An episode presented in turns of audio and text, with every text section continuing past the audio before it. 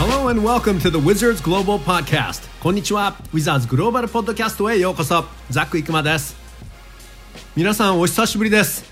先週はポッドキャストをお休みさせてもらいました。なんだか体調がおかしいなと思ってアレルギーだとは分かっていたんですけど34日喉とか目とか症状がかなりひどかったんでちょっと心配でした。でももう大丈夫です。現在アメリカでは自宅待機。ステイアットホーム。多くの地域はロックダウンが続く日々。ワシントン DC はゴーストタウンです。家に閉じこもってるのも辛いですよね。まあでも今はとにかくみんなのために我慢。アメリカではソーシャルディスタンシング。人と6フィート距離を置くということになっています。で当然会わない方が無難。まあ僕も人にパワーをもらうタイプなので正直元気が出にくい。まあでもそんなこと言ってる場合じゃないですからね。満員のアリーナのエナジーとかすごいけど人の力パワーってものがやっぱりいかに大事か改めて感じます。さてでは今回のインタビューです。この人に今日は僕パワーもらわないと。今シーズン2度目の出演となりました。LA 在住のスポーツライターの山脇明子さんです。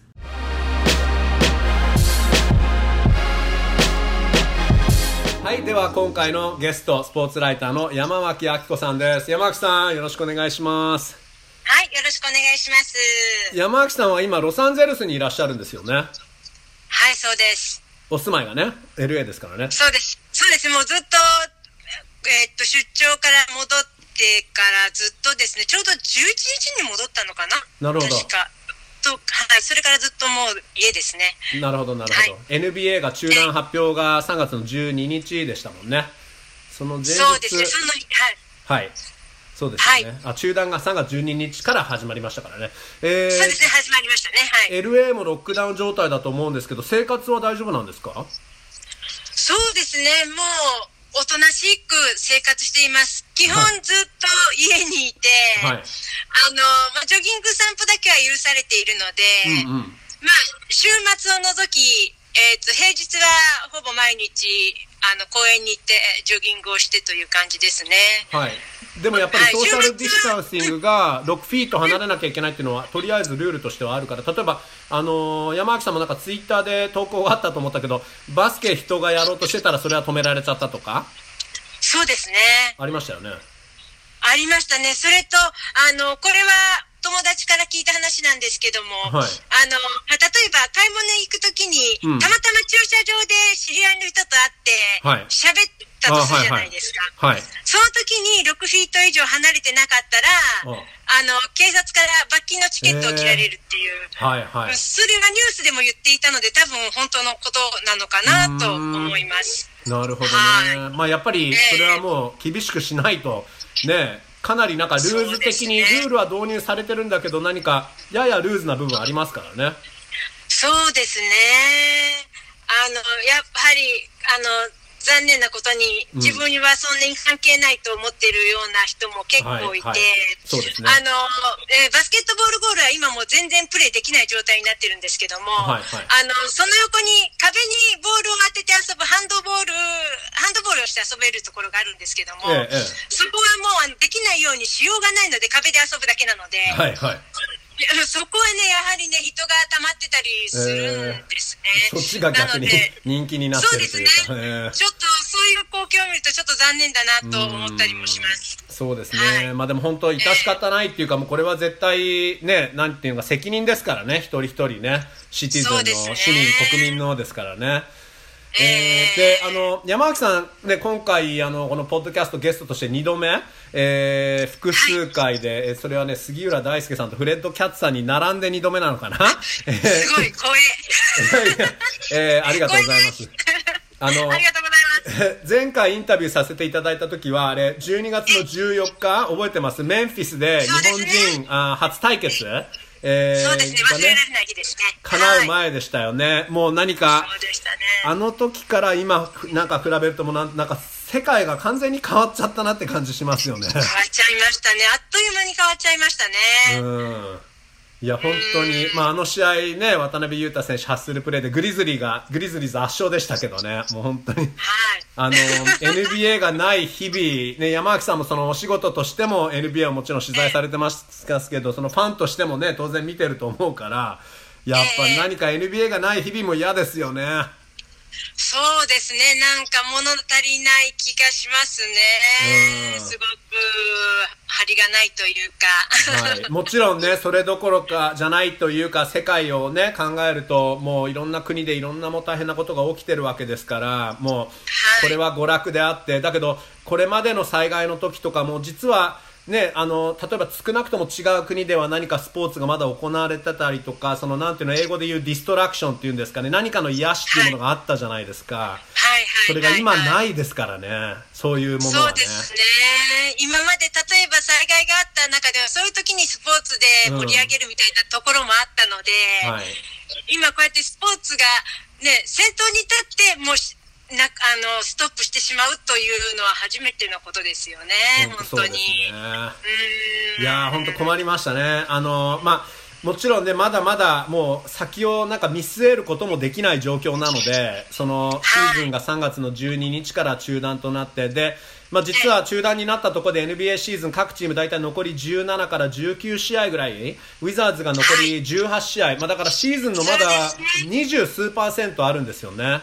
そうですね、あのちょうど私、あのその時が3月の後半にウィザーズ、はい、結構厳しいスケジュールが待ってたじゃないですか、そうですね、はい、あの遠征行ったり、ホーム戻ったり、うんうん、あの時に私、10日間ぐらいウィザーズに着く予定になっていて、はい、あのまもちろん自分の体もしんどいんですけども、うんうん、あのシーズン終盤にこのプレーオフギリギリの位置にあるウィザーズがどれくらい頑張るかっていうのをすごく見たかったので。はいはいそれがなくなってしまったのがすごく残念なんですよね。確かにね、3月はあの16試合予定されてましたからね。えーまあ、あのー、シーズン再開っていうのはまだ当然言うには早いんですけど、で、もちろんなんていうのかな、これはいろんな人の予想とか、あるいは ESPN のあの、記者さんでブライアン・ウィンドホーストさんっていう優秀な記者さんが、あの、最近はかなり報道してますけど、例えばその、関係者によると、うん、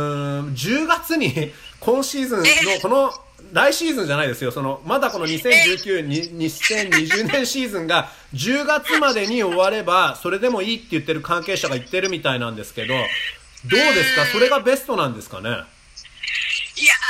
月まで行ってしまうと、やっぱり、あの、来シーズンにもか、ね、関係してくるので、そう、ね。はい、そうなると、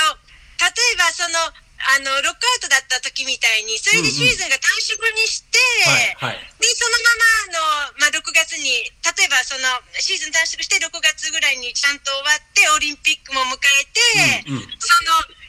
さらにその後のシーズンが予定、今まで通り10月の終わりぐらいから始まるような形になればいいんですけども、はいはい、今後その10月までやったことで全てが全部ずれていくというのは、ちょっと考えられないなというふうに、うんうん、ね、思うので。一つの案としては本当に10月の終わりまでにシーズンが終わって、で、来シーズンはあのクリスマスデーあたりに始めて NBA のシーズンをそのまま8月まで続ければいいんじゃないかって言ってる人もいるんですよね。そうなるとね、いろんなことが今までとまあ、ちょっと私が考え方があの古いというオールドスクールというか古いところもあるのかもしれないんですけども、うんうん、いろんなことが変わってくるのでどうなんでしょうね、はい、確かにそうなっちゃったら本当に来年にオリンピックを1年延期にしたとはいえあのそれでもまだ NBA シーズンが続いてるかもしれないっていうのもあるんですよね。そうなんです。だから選手がねそれで出られなくなるっていうことにもつながってきますし、うん、うん、なかなか難しい部分がありますよね。そうですね。あの、アダム・シルバーさん曰くもともとは、例えばその6月の中旬ぐらいに、シーズンを、まあね、早ければ再開して、で、はい、えー、まあ、そのままシーズンを終わらせられればって、そんな中、それでもレギュラーシーズンを少しカットするのかとか、プレーオフから始めるのかとか、いろいろまあ、あの、アイディアは出てると思うんですけど、だけど、や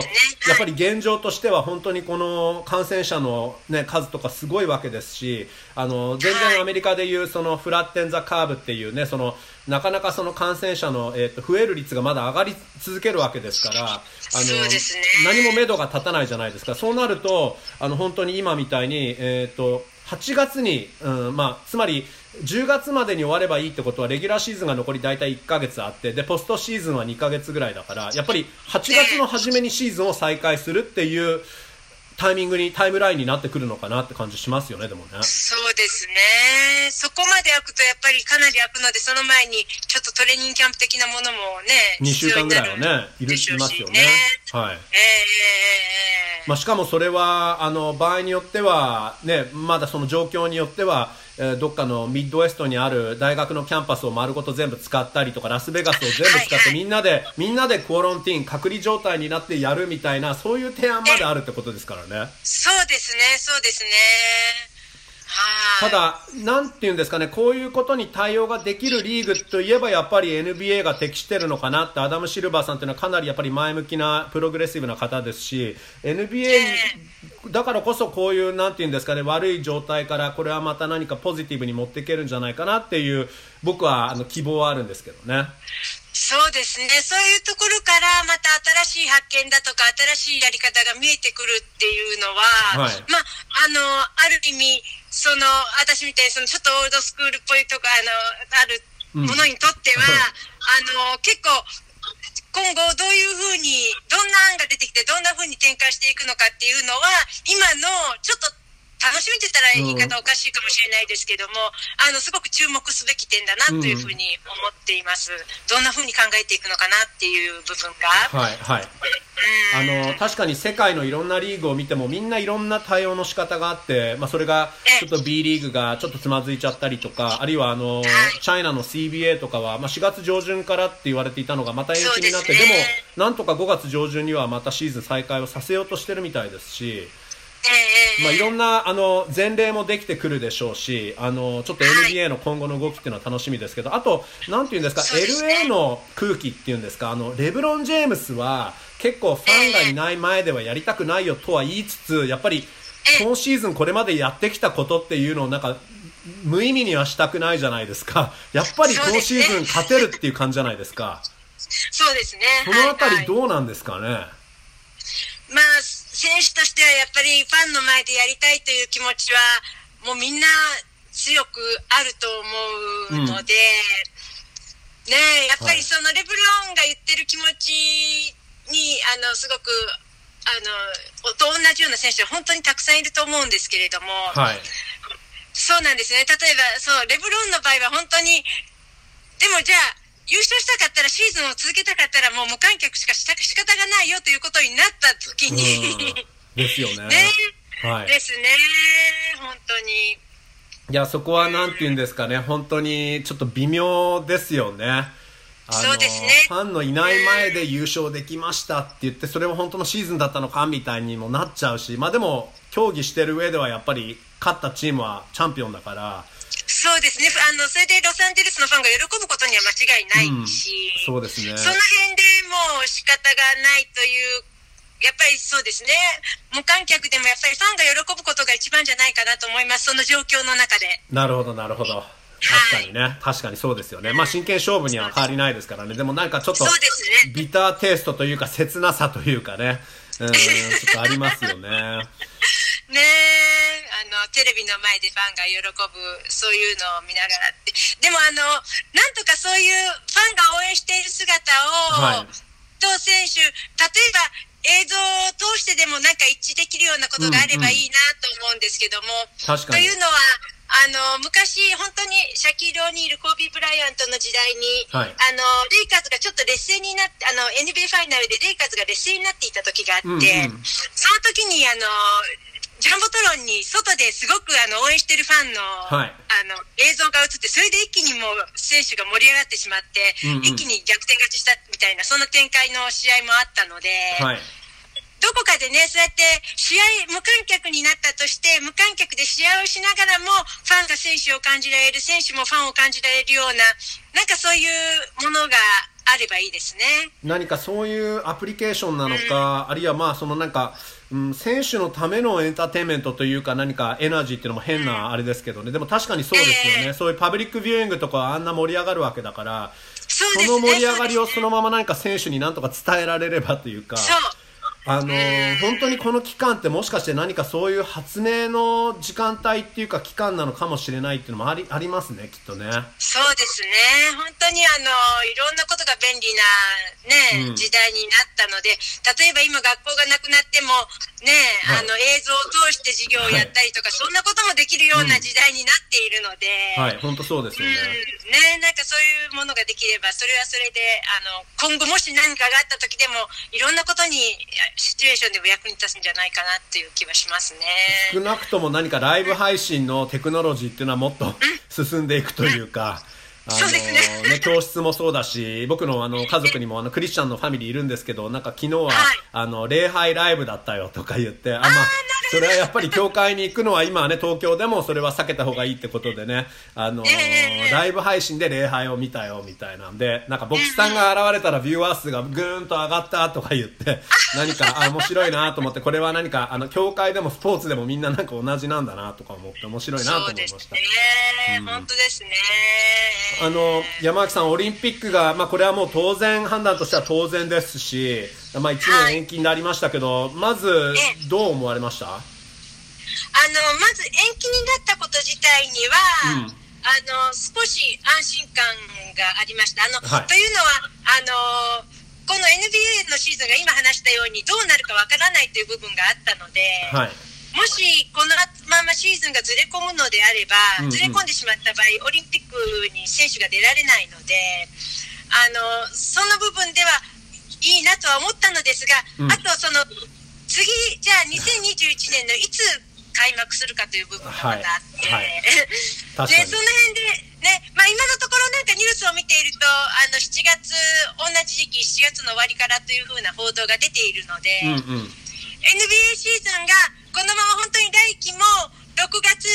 に終わるシーズン6月にファイナル半ばに終わってという形で終わることができれば、はい、NBA 選手もちろんそのあの渡辺選手、八村選手で馬場選手 G リーグで頑張る馬場選手も含め、うん、そうなると3人も出れるので出ることができるので、はい、うんそこの部分ですね。あとはだから本当にそこが噛み合ってくれるかですよね。そうです。そこが噛み合ってくれるか、うん、あの、本当だからこの五輪の2021年がいつになるのか、はい、まあ、日本で今週中になんか正式発表みたいな、ね、ことも書いてましたけども、どそれとあと NBA がこの後、今シーズンをどうするのか、はい、来シーズンをどういうふうにするのか、ここの部分ですよね。それによって、本当に選手が出られるかどうかが、うん、NBA 選手が出られるかどうかが変わってくるので。はい、本当そうですよね。だから本当 NBA シーズン、まあ本当両方のスケジュールに全部かかってるというか、まあでも NBA の、まず、えー、今シーズンをどう得るかっていうところにかかってきて、そこから全部影響していくって感じで。そうですね。タイミングとしては、うん、ですよね。あの、ね、ウィザーズがじゃあ来シーズン、イースタンカンファレンスファイナルまで勝ち進んだとしても、ちゃんとその後八村選手がちょっとお休みをして、オリンピックの強化合宿に迎えるぐらいのタイミングになればいいんですけどね。ねそうなれば本当ベストですね。なってほしいですね。はい、そうですね。あの、例えばまあ、じゃあその、まあ、オリンピック組、日本代表、例えばその NBA とか G リーグ組とかがみんなが参加できると想定した上で、はい、えー、このオリンピックの1年の延期っていうのはどうなんですか、暁ファイブのチームとしては逆にこれは1年経験をみんな積める分、強くなるっていう見方あるんですかね？私はあのポジティブな面がほとんどなんじゃないかなっていうふうに思っています。うん。はい、あのまああの八村選手、NBA シーズンをほぼ1年経験して、はい、渡辺選手は2年目で本当にあの、ね、まだ通営契約という立場ですけども、本当に成長が見られますし、うんはい、あと、馬場選手はこの G リーグのシーズン、まあ、結局4か月ぐらいで終わってしまったんですけども、はい、本当にいろんなことを感じて、いろんなことを刺激になって、日本の選手に伝えたいということを言っていますし、はいその今の部分で、この1年でこの3人がすごく得たことが、うんうん、あと1年、もう一つさらに得たり、勉強して、それを日本のチームメイトに伝え、あの日本代表のチームメイトに伝えることができるっていうのはすごく大きいと思いますし、はい、うん、あのあと日本代表も新しい、ね、選手もいろいろできて、うん、たくさん出てきてますから、確かに全体的に大きく成長、この1年であの成長が見られるんじゃないかなというふうに思います。やっぱりそういう意味では確かに本当そうですよね。あのインザプライムで、これからもう、あの、今が本当ピークだ、じゃなくて、発展途上のチームですからね。だから、あの、他の選手もそうだし、あとはもう、あの、渡辺選手とかもまだ、それでも来年ね、26歳で若いし、馬場選手も25かな。だから、みんなプライムに入りつつあるとこですからね。そうですね。なので、あの、とてもそういう面では本当にポジティブだと思います。うん、はい。あとは、だからスケジュールが噛み合うかですね。そうです。本当そこの部分ですね。なるほど、なるほど。まあ、1年越しのね、赤月5の投手をね、見るのが楽しみというか、みんな集まるといいんですけど、あのーはい、ちょっと話は変えますが、あのー、山内さんって今、まあ、この状況だとそのお仕事はお家でもうリモートワークというかもうとにかくお家で記事書いてっていう感じなんですか？そうですね。でも、あの、スポーツがないので。ああ、まあ、そうですよね。そうですよね。あの、ちょくちょくすでに頼まれていた原稿を書いたりとか、はい、あのー、まあ、ちょくちょく原稿は書いているんですけれども、はいやはりずっとシーズン中の原稿料に比べれば、そんな量ではないですし、ね、まず、新しい展開もそう取材もできないので、スポーツ自体がやっていないのでそうなんですよね。そうですね。まあ、今はあの選手ね、ノータッチというか、まあ、でもそのメディアに対応してくれる、してくれないっていうことを言ってる場合でもないし、そのそうですね選手たちも自宅オンリーになってしまう、初めはね、自主トレができるようになってたんですけどね、チームの施設で。だけど、まあ、自宅オンリーになってしまって、で、まあ、選手たち、本当にコンディションを保つのが大変なんじゃないかなと思いますけどね。大変だと思いますね、本当に大変だと思います。うんうん本当今できることをするという部分なんでしょうけどやっぱり気持ち的な部分で焦る部分もあるでしょうし、はいはい、ねあのうん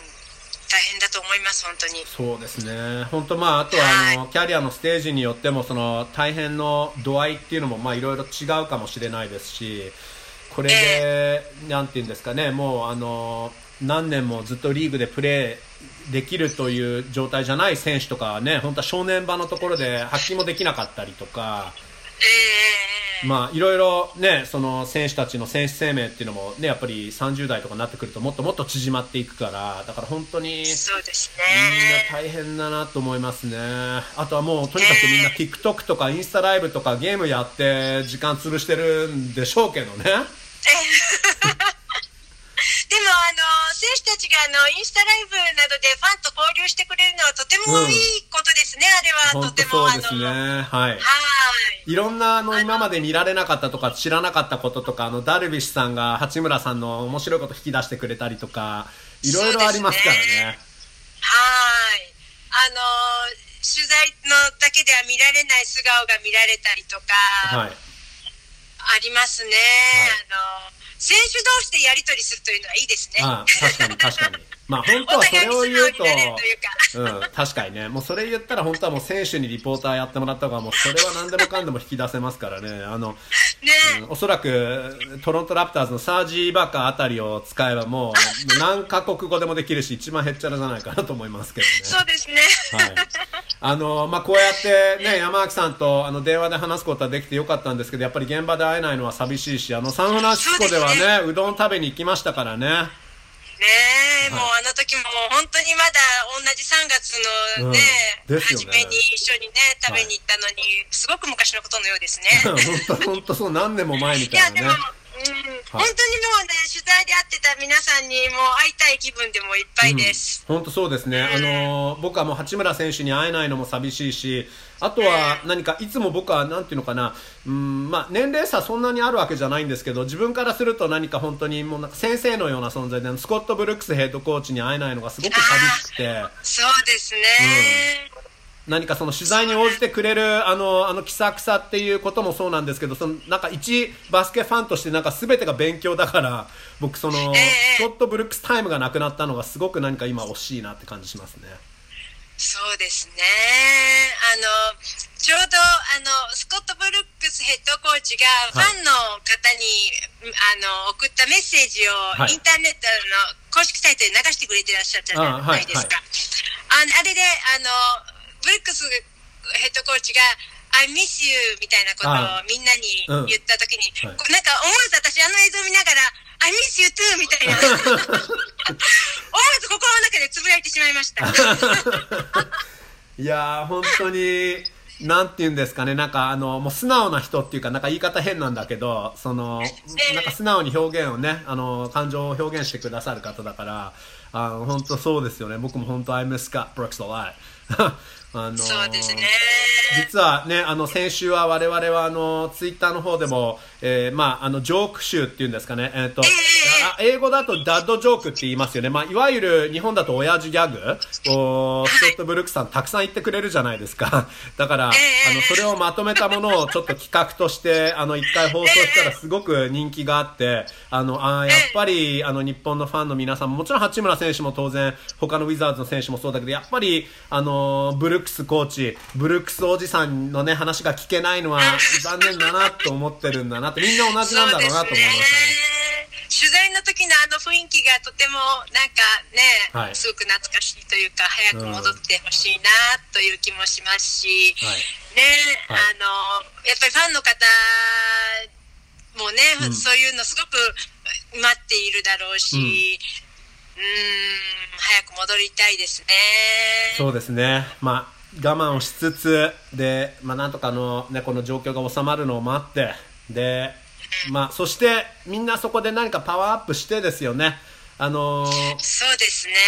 まあ、こういう機会こそ本当は本読んだりとかね。あのいろんな考え事してなんかリチャージをする機会だなと僕は思ってるんですけど。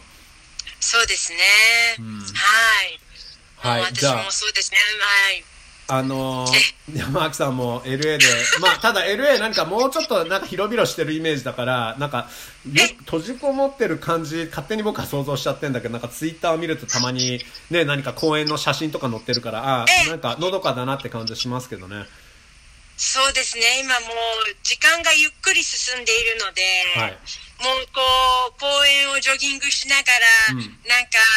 アヒルさんをずっと眺めてたりとか、はい、なんか鳥を眺めてたりとか、はい。はい、もうそそんな感じですね。はい、でもそれもそれこそもね、あの何か鳴き声とかね聞いて自然に癒されるっていうのも大事ですからね。そうですね。あの、本来ならば今本当に忙しくてバタバタしている生活を送っていたと思うんですけれども、ね。はい、まあ、まあ、突然こんな日々になってしまって、戸惑うところもあるんですけども、うん、とりあえずあの、普段こうやってね、ゆっくりすることもほぼないので、はい、あの、次今度再開した時にまた一生懸命働けるように、今のうちにいろんなことを吸収して、あの、体力の方も、こうね、はい、あの、取っておいて。ちょっとずつ、今、基礎体力は結構できていると思うので、今、あの、毎日ジョギングしたり、体操してるので。はい、もうこれは山脇流のトレーニングキャンプですからね。はい、強い体を作って、あの、次の再開した時に臨みたいと思います。わ、はい、かりました。じゃあ、あの、まあ、引き続き気をつけて、あのーはい、本当に次話を伺うときには本当安全な世の中であることも願うだけですけど、ね、はい。はい、えー、今回の、ね、はい。じゃあ、ね、あの、今回のゲスト、LA 在住のスポーツライター、スポーツジャーナリズム界のアンソニー・デイビスでいいんですよね、山木さん。いや、あの、だからそれは、あの、全然まだまだ、まだまだ、まだまだ。本当ですか？わかりました。はい、レイカーズがじゃあ本当10月にラリオ・ブライアントロフィーを持ち上げてるのかな？いや本当どういうことになるか分かりませんけど、山脇さん、あの、貴重なお時間ありがとうございました。はい、はいこちらこそどうもありがとうございます。